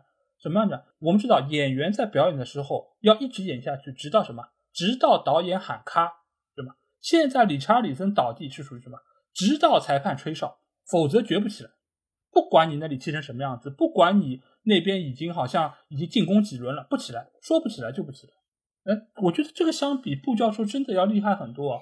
哎，很专业。对呀，对对对，对啊。所以我觉得这个导演没说咔。嗯。所以这个时候，我觉得不能说是光怪就是巴萨，或者说怪西班牙足球。其实很多时候还是来源于，比如说南美的这些球员，包括就是阿根廷的，包括就是巴西的，这个其实才是现在比较。严重的就是热爱表演的这么一个群体，因为在去年看美洲杯的时候，因为我看的比赛也不多，但是我发现美洲杯上面啊，真的是这种乱象是非常多的一个集中体现，就是在最后的决赛，巴西对阿根廷，真的是稍微碰一下直接倒，倒了之后然后围攻裁判，这个真的是，我觉得你与其说是怪巴萨是拉赢，那真的不能光怪他们，我觉得还是要怪一怪。整个西班牙足球甲级联赛有那么多南美球员，所以把这些西班牙的球员都给带坏了。而这个中间，布教授是比较著名的一个代表。当然那个时候我觉得也蛮厉害的，真的是可以把他这样的一个动作给偷拍下来，而且能够放大、放大、放到那个程度。这个我觉得对于西班牙的这个转播，我觉得还是要表示赞赏啊。但是现在可能是由于他们真的是对于队内的一个纪律是有所。就管理比较严格了，所以好像现在已经是看不太到这方面的一个情况，但是这个称呼已经被留下来了。那拉影这样的一个说法，我觉得其实更大程度上还是一个比较有意思的一个调侃吧，我觉得不算是一个特别严重的攻击。那接下去除了这两个老干部之外，最近西甲就是另外一个三强嘛，三强的另外一个球队马竞，它也有一个外号，但这个外号似乎。要比刚才说到马戏团或者拉影听上去要呃没有那么有传播度，那就是土匪。我不知道小季有没有听到过这个说法。我没听说过，其实，但是既然列在这里，那么我从这一刻开始就听说过。或许是由于马竞球迷相对来说稍微少一点吧，所以说在骂战中出现的比例也低。那么，因为有的时候我们会发现，要形成一个骂战，必须要双方至少是势均力敌嘛，对吧？如果对方都没有人啊，那么这个骂战也很难维持下去，因为你骂谁呢？所以说，从马竞这个角度来说，这个绰号或者这个蔑称或许存在，但是我。基本就没有见到过。那么，如果说土匪的话，那么我相信我也能猜出这个这个蔑称的来源。但是，我觉得能见度还是相对来说比较低的。那么，或许对西甲关心的这个球迷或许会经常看到，但是我应该说是没有看到过这个昵称的存在。嗯，对，因为我看到这个说法之后，我能够直接联想到的就是他们的教练西蒙尼，他一直被称为是匪帮头子嘛，所以就是整个球队被称为土匪，我觉得相对来说是比较能够联系得起来。但是我觉得这个没有流传开，一个方面当然是因为马竞的球迷不如那两家这么人多势众，还有一个方面就是我不知道是不是因为我们这一边对于土匪一方面是认识不清，就是我们其实。大多数的人都没有直接遇到过或者接触过土匪，对吧？因为这个还是会在历史上会比较的早一些，而且我们好像这边其实对于匪气这个东西，好像还是某种程度上算是一个褒奖，就说你这个人很有匪气，或者有些痞，哦，是吗？对吧？就好像感觉这个人是不按常规出牌，而且又拥有一些小智慧，但是呢，你好像又不是属于那种呃老好人，不是属于那种就是特别老实的那种样子。所以其实这种匪气，某种程度上在我们这儿还算是一个褒奖，所以可能在攻击性方面就没有显得那么的有威力，所以也就没有被传出来。当然，我觉得还是比较贴切吧，尤其是对于西蒙尼这个人来说，我觉得他确实是有一些匪气。当然，这个对他个人来说好像不是特别好的一个评价，包括就是他对贝克汉姆的那一个小阴招，也是使得他红牌罚下，这个也是大家。对于他这种小聪明的一个最深刻的认识吧。嗯，而且我也觉得西蒙尼的确是脾气也是蛮多的。嗯，因为为什么？其实有两个阿根廷主帅，大家看一下啊，呃，其实都有点脾气。但是西蒙尼这个脸呢，长得比另外一个人要凶一点，所以他的脾气更深啊。因为为什么？这两个人有的时候都喜欢穿黑衬衫、黑裤子，弄一个很大的皮带扣。这就是其实蛮土的、蛮痞的一种打扮。那么除了西蒙尼以外，另外一个他的名字叫波切蒂诺，但波切蒂诺这个呃脸呢比较好像更婴儿肥一点，所以说这个脾气没有像西蒙尼这个厉害。但是的确这两人都挺痞的啊。那说完了刚才这三个联赛，接下去我们就来到德甲和法甲。但是我发现啊，就是看了一圈德甲、法甲，好像只有拜仁有一个所谓的外号，那就是挖掘机。那这个其实也还是在之前几年说，好像老是挖多特的人怎么样怎么样，对吧？但是其他的那些球队，就算是大巴黎，最近几年一直花钱如流水，好像也没有给他有特别的一些蔑称吧？到底是不是？所以你觉得为什么就是德甲和法甲好像看上去比较的没有像那些球队那么的有这么多的外号呢？嗯，这个问题非常容易回答，就一句话就可以回答，就是什么？因为在球迷的人数和流量上啊，在这个英超、意甲、西甲外到德甲、法甲之间有一个断崖式的下滑啊，这个下滑是非常大的。甚至我可以如果把这个拜仁再抛出去的话，英西意三个联赛球迷加上半人球迷，如果抛除和剩余的德甲和法甲球迷，那我觉得这个已经是不能用再用断崖来形容。这个崖有可能是像珠穆朗玛峰这么高，就是一下子跌下去，跌到你这个 别说什么粉身碎骨，这个粉已经飘走了，啊，都接不了地这种断崖式的啊下滑。所以说，这代表什么？就代表就像我刚才说的。你都找不到人来骂，那么还骂什么呢？那么所以说，这这些球队它自然就没有什么灭称，因为没有人会去和一个空气去对骂，对吗？那么所以说是为这些球队起一些灭称是没有意义的。那么骂战形成不起来，那么自然就没有灭称啊。那你觉得为什么就是像大巴黎这几年，其实他也是受到了很多人的关注，而且也有不少人其实是反对大巴黎，而且要攻击他的。那为什么没有起出一些绰号来呢？这是由于，其实直到梅西的加盟，大巴黎再有钱，呃，大部分球迷认为大巴黎不是一个威胁，所以说骂战其实是没有的啊。大家可以看一下这个赛季，由于梅西和姆巴佩这两件事吸引了火力是前所未有的。但是说句实话，作为一个法甲球迷来说，在这个赛季之前，根本没有球迷和大巴黎形成任何的骂战。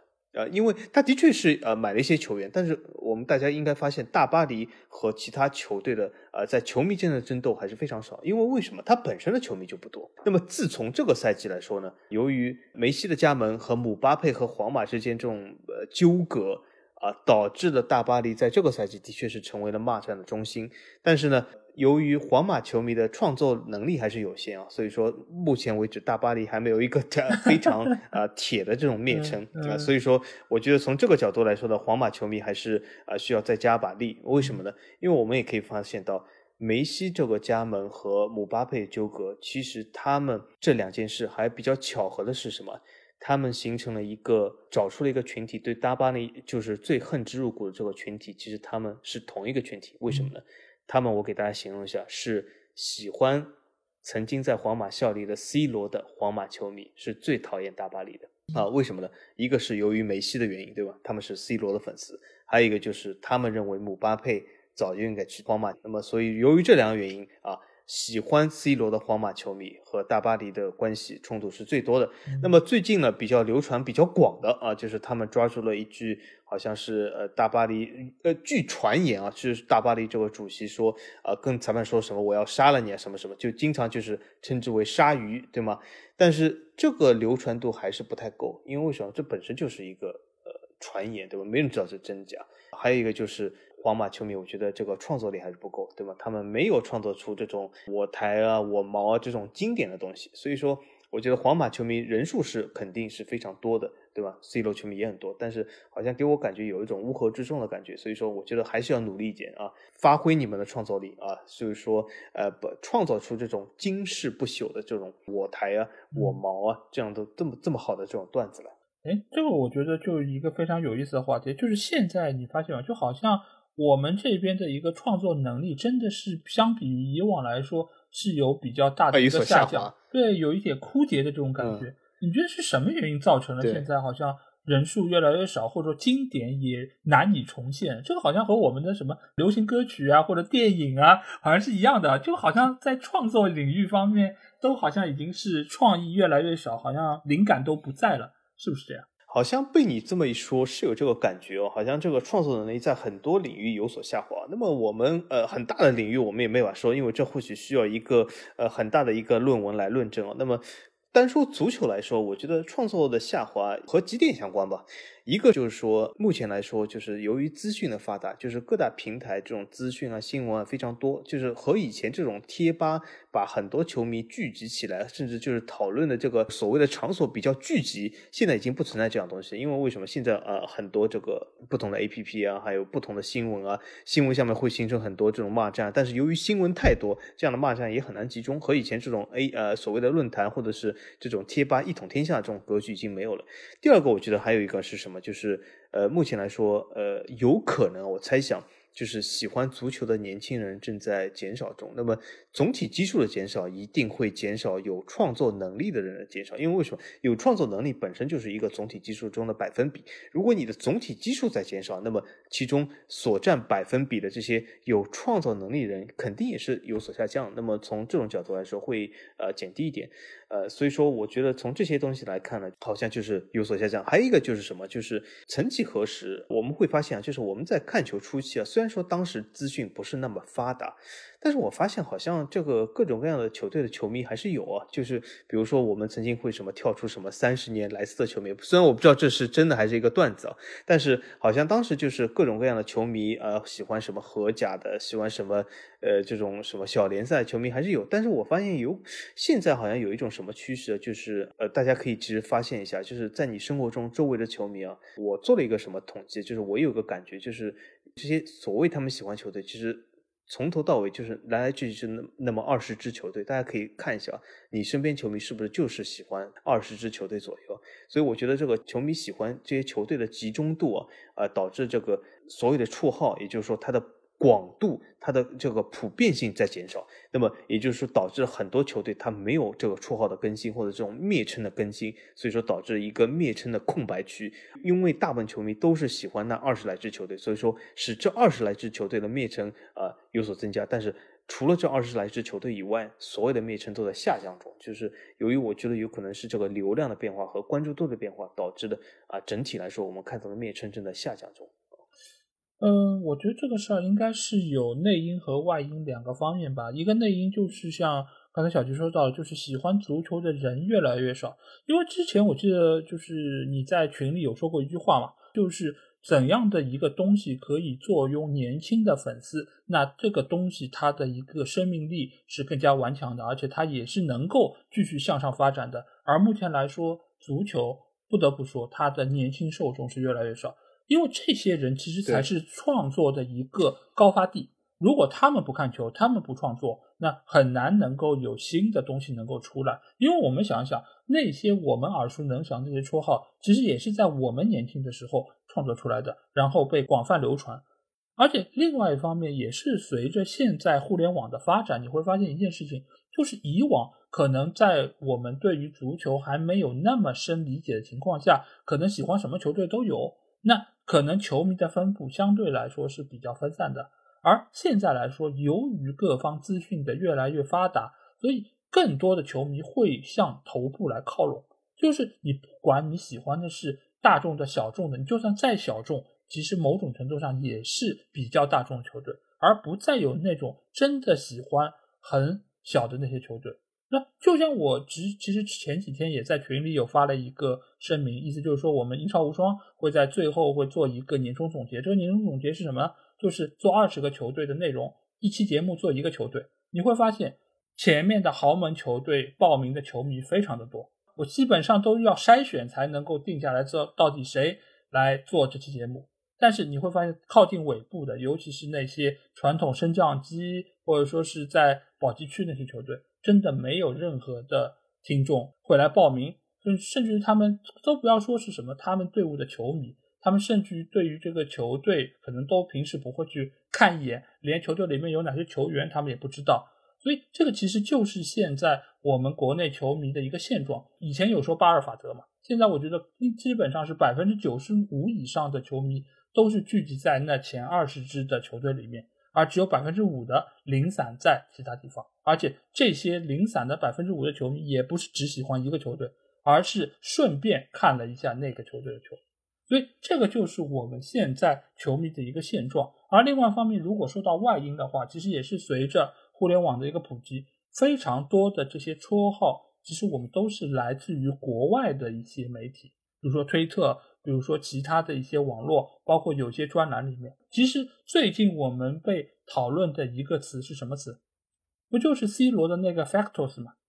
那个词其实就是国外引进进来之后，在我们本土进行了热议，而且现在动不动就会拿这个词来作为一个好像很流行、很时髦的。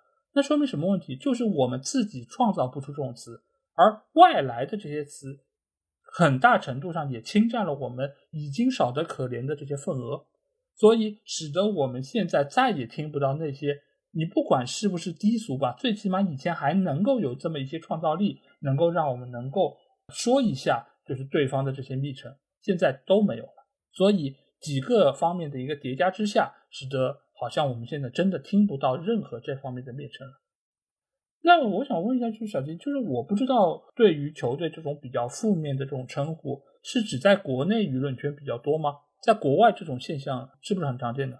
呃，我觉得是完全不常见。首先就是呃，对球队起绰号这件事，整体来说，至少在我了解的一些国家的联赛或者这些国家里面，本身就不是一个非常。时髦或者是一个常见东西，那为什么呢？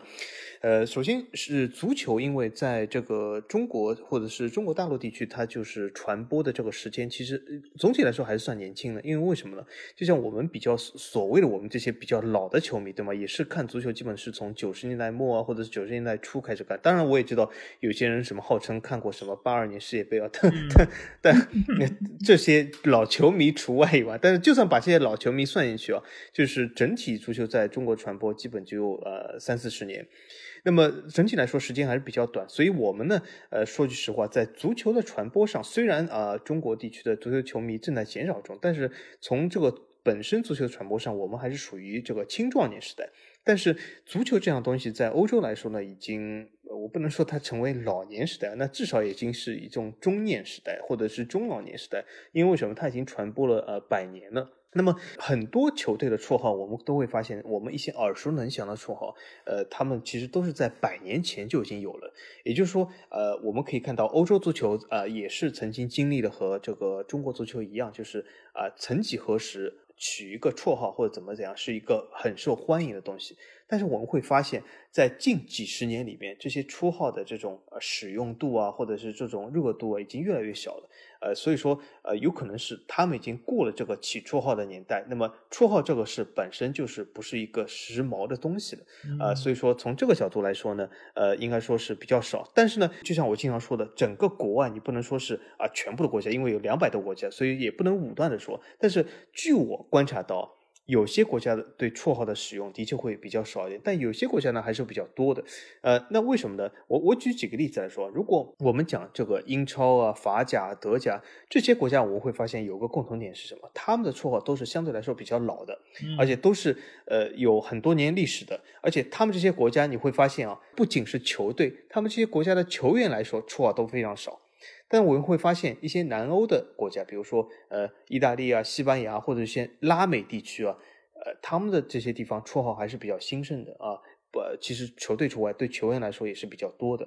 那么从这个角度来看呢，所以说我觉得还是和一些国家的本身有自己的这个独特性。但是呃，从一个普遍的意义上来说呢，就是这些国家普遍来说，这个对这个绰号这件事已经就没，无论是昵称呃还是这种褒义的称谓呃，都已经比较少了。就像我我举几个例子来说，很多这个法甲球队的所谓的这个蔑称或者是这个所所谓的褒义的自己的称谓，我相信很多这个法甲球迷都不知道在。在中国来说，当然呃，有可能是因为中国根本就没有法甲球迷，所以说 自然也不会知道。那么呃，从从这个角度，就不是经最近那个呃，是经济学家说的嘛，对吧？你在这个金融危机说你不必担心，只要你没有钱，你就不必担心有经济危机，对吧？对吧？就中国根本就没有法甲球迷，那那你也不可能知道法甲球队的这种绰号。从这种角度来说，我相信就是它的传播力本身就是已经有限，或者已经进入了暮年。啊，所以说从这个角度来说，我觉得呃，在国际上并不是一件非常热门的事。但是我觉得这其实也证明了，其实中国足球环境的一种欣欣向荣，一种青年的这种这朝气感。其实我觉得这也不是一件坏事，我觉得也挺好啊。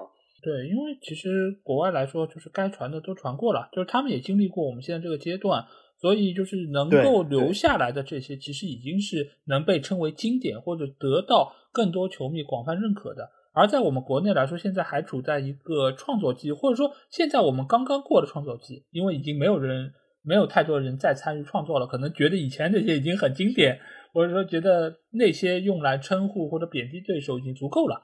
那可能我们是处在现在这样一个阶段啊，那我们那说明什么？那可能我们的球迷也已经成熟了，对吧？不需要再去起外号了，所以这个时候可能也有机会像国外球迷一样，更多可以。专注在对于足球的理解，或者说对于他技战术的一些理解上吧。那可能没准从这方面来看，倒还算是一个好现象。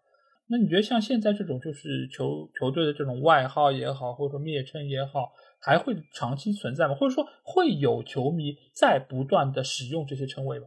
呃，我觉得这和其实球迷的一些呃年龄或者说成熟度是有关的，因为我觉得呃绰号这件事本身不是一件坏事，因为有的时候我觉得有些绰号还是很很不错的。就以国内足球来说，呃，这个申花叫这个蓝魔，我觉得挺挺不错的，和这种其他国家的红魔什么有异曲同工之妙，而且也是体现这个蓝色，而且也体现了这个魔性，而且和这个上海一贯的这个称谓所谓魔都来讲，也是契合的非常好，对吧？所以我觉得这个蓝魔非常好。而且，比如说国安所谓叫这个御林军，对吧？我也觉得很很不错，因为它本身就是首都，而且它本身就是御林军，在中国历史上就是非常强大，对吧？这个实力很强，所以和这个呃契合度也是非常高。呃，所以我觉得绰号本身这件事是非常不错的。但是我觉得，由于一些新球迷或者是年龄层次比较低啊，或者会形成很多的骂战。但是我觉得骂战应该说是呃，我发现，在其实其他很多国家球迷间的骂战的。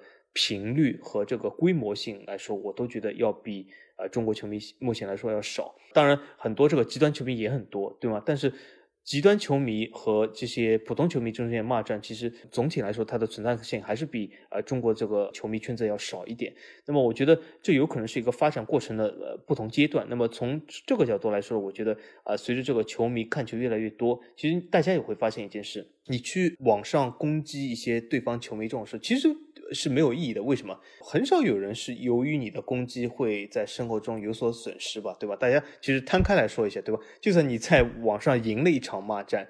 那最后会发生什么事？对方就由于这场骂战失败了，就在生活中受到损失了吗？其实也不会啊。所以很多人其实也会发现这一点。所以随着呃这个球迷团体的日渐成熟，我相信骂战会减少，而一些有创意的好的这种所谓的绰号，或者是一些起初为蔑称，但是后来成为一个非常好有代表性的这种绰号会越来越多。比如说这个我台呃我毛，其实说句实话，我挺喜欢这些的。我当然了，你如果说格调和御林军和蓝猫相比还是略微低了一点点，但是我觉得也很有创意嘛，啊，就所以说我觉得是个挺好的东西，而且我也可以说一些，就是比如说其他球队的这种，比如说曾几何时，很多这个海外球队他们的绰号其实也很简单，比如说就安德莱德就叫紫白军团，曼联就叫红魔，这些也很简单，但是后来他们也过渡到一些球队，就是他们的非常有创意，比如说。这次比甲领先的这个圣西罗斯，对吧？西罗斯，他的绰号叫六零联盟。那为什么叫六零联盟呢？因为他们曾经在三十年代有过一场呃六十场不败啊，所以他们这个球队绰号一直叫六零联盟。所以我觉得有些这个绰号它是非常不错的。因此，我觉得绰号这件事本身是具有生命力的，但是。任何的生命力，它要维持下去，需要有不断的创作人才出来啊。所以说，我觉得，呃，创作本身就是这个延续这个绰号的本身的最关键一件事。那么说回老 A 刚才这件事，就是说你要让创作又延续下去，那么需要足球界需要不停的啊推陈出新，有新的球迷加入进来。所以这也是一足球本身啊所遇到的挑战，也是必须要克服的一个挑战。对的，因为我觉得绰号也好，蔑称也好，别称也好，你只要有人在看球。这个东西就会有，当然它的质量有高有低，但是只要有人在看，不断的有人在这个上面倾注你的精力，我觉得这个东西就会长盛不衰，一直流传下去。因为毕竟你如果要称呼一个球队，只是它最普通的名字，曼联也好，利物浦也好，它其实是不够有个性的。这个时候为什么会起这么多绰号？一方面当然是想要揶揄对方的这些球队，另外一方面什么，也是为了彰显自己的能力以及自己的个性。所以现在你会发现，像那种谩骂的或者这种所谓的谐音梗，对吧？越来越少。就谐音梗，人家都知道，就算在吐槽大会里面也不被允许，因为这个太低级了，太没有技术含量了，太不体现你的智商了。所以现在你会发现，很多的有质量的段子，更多的出现在了红色、绿色 A P P 之中。这个其实一方面也是因为。啊，球迷的受教育程度越来越高，另一方面也是他们经历了这么多年的一个锤炼之后，他们也知道甄别这个东西是高级还是低级，所以也更多的人会摒弃掉那些低级的东西，说出更多有意思的一些词。就比如说，我觉得“易建联”这个词儿，其实就要比之前的什么“慢台”“慢狗”就要更高级一点，对吧？它中间有数字，然后也说明了曼联这个球队的一些特点。而且这个中间也牵涉到曼联中间的一个名字，所以我觉得本身这些说法说明他们是动过脑子，而且也是发挥了自己独有的一些智慧。所以我觉得这是一个好的现象。我相信在之后，呃，有更多年轻人加入进来，也能够提升我们这边的一个啊起外号的水平。因为说真的，要起好一个外号，其实真的很不容易，而不是说你随便想一个谐音，或者说随便找到一个点去发挥，就能够那么有特色的。因为这一点，其实从下面很多评论的这种什么点赞数，你就可以可见一斑。有非常多有创意的，确实能够获得更多的赞。也能够让更多人知道，哎，这个人确实对足球是有一定的理解。我觉得这个现象还是会存在，而且会有更好或者说不一样的一条路来进行发展。好，那这期节目基本上就是这样。我们也是说了很多球队他们的一些外号、一些蔑称。呃，如果我们中间漏掉了哪些球队，也欢迎大家可以在我们的评论区留言。如果我们刚才说到这些意见以及那些呃蔑称的来历有一些些的问题，或者它的出处并不是那么准确，也希望大家可以向我们提出，在评论区告诉我们。那同时，如果你们想要和我们直接交流，也可以来加我们的群，只要在微信里面搜索“足球无双”就可以找到。期待您的关注和加入。那这期节目就到这儿。我们下一期的足球无双节目再见吧，大家拜拜，大家再见。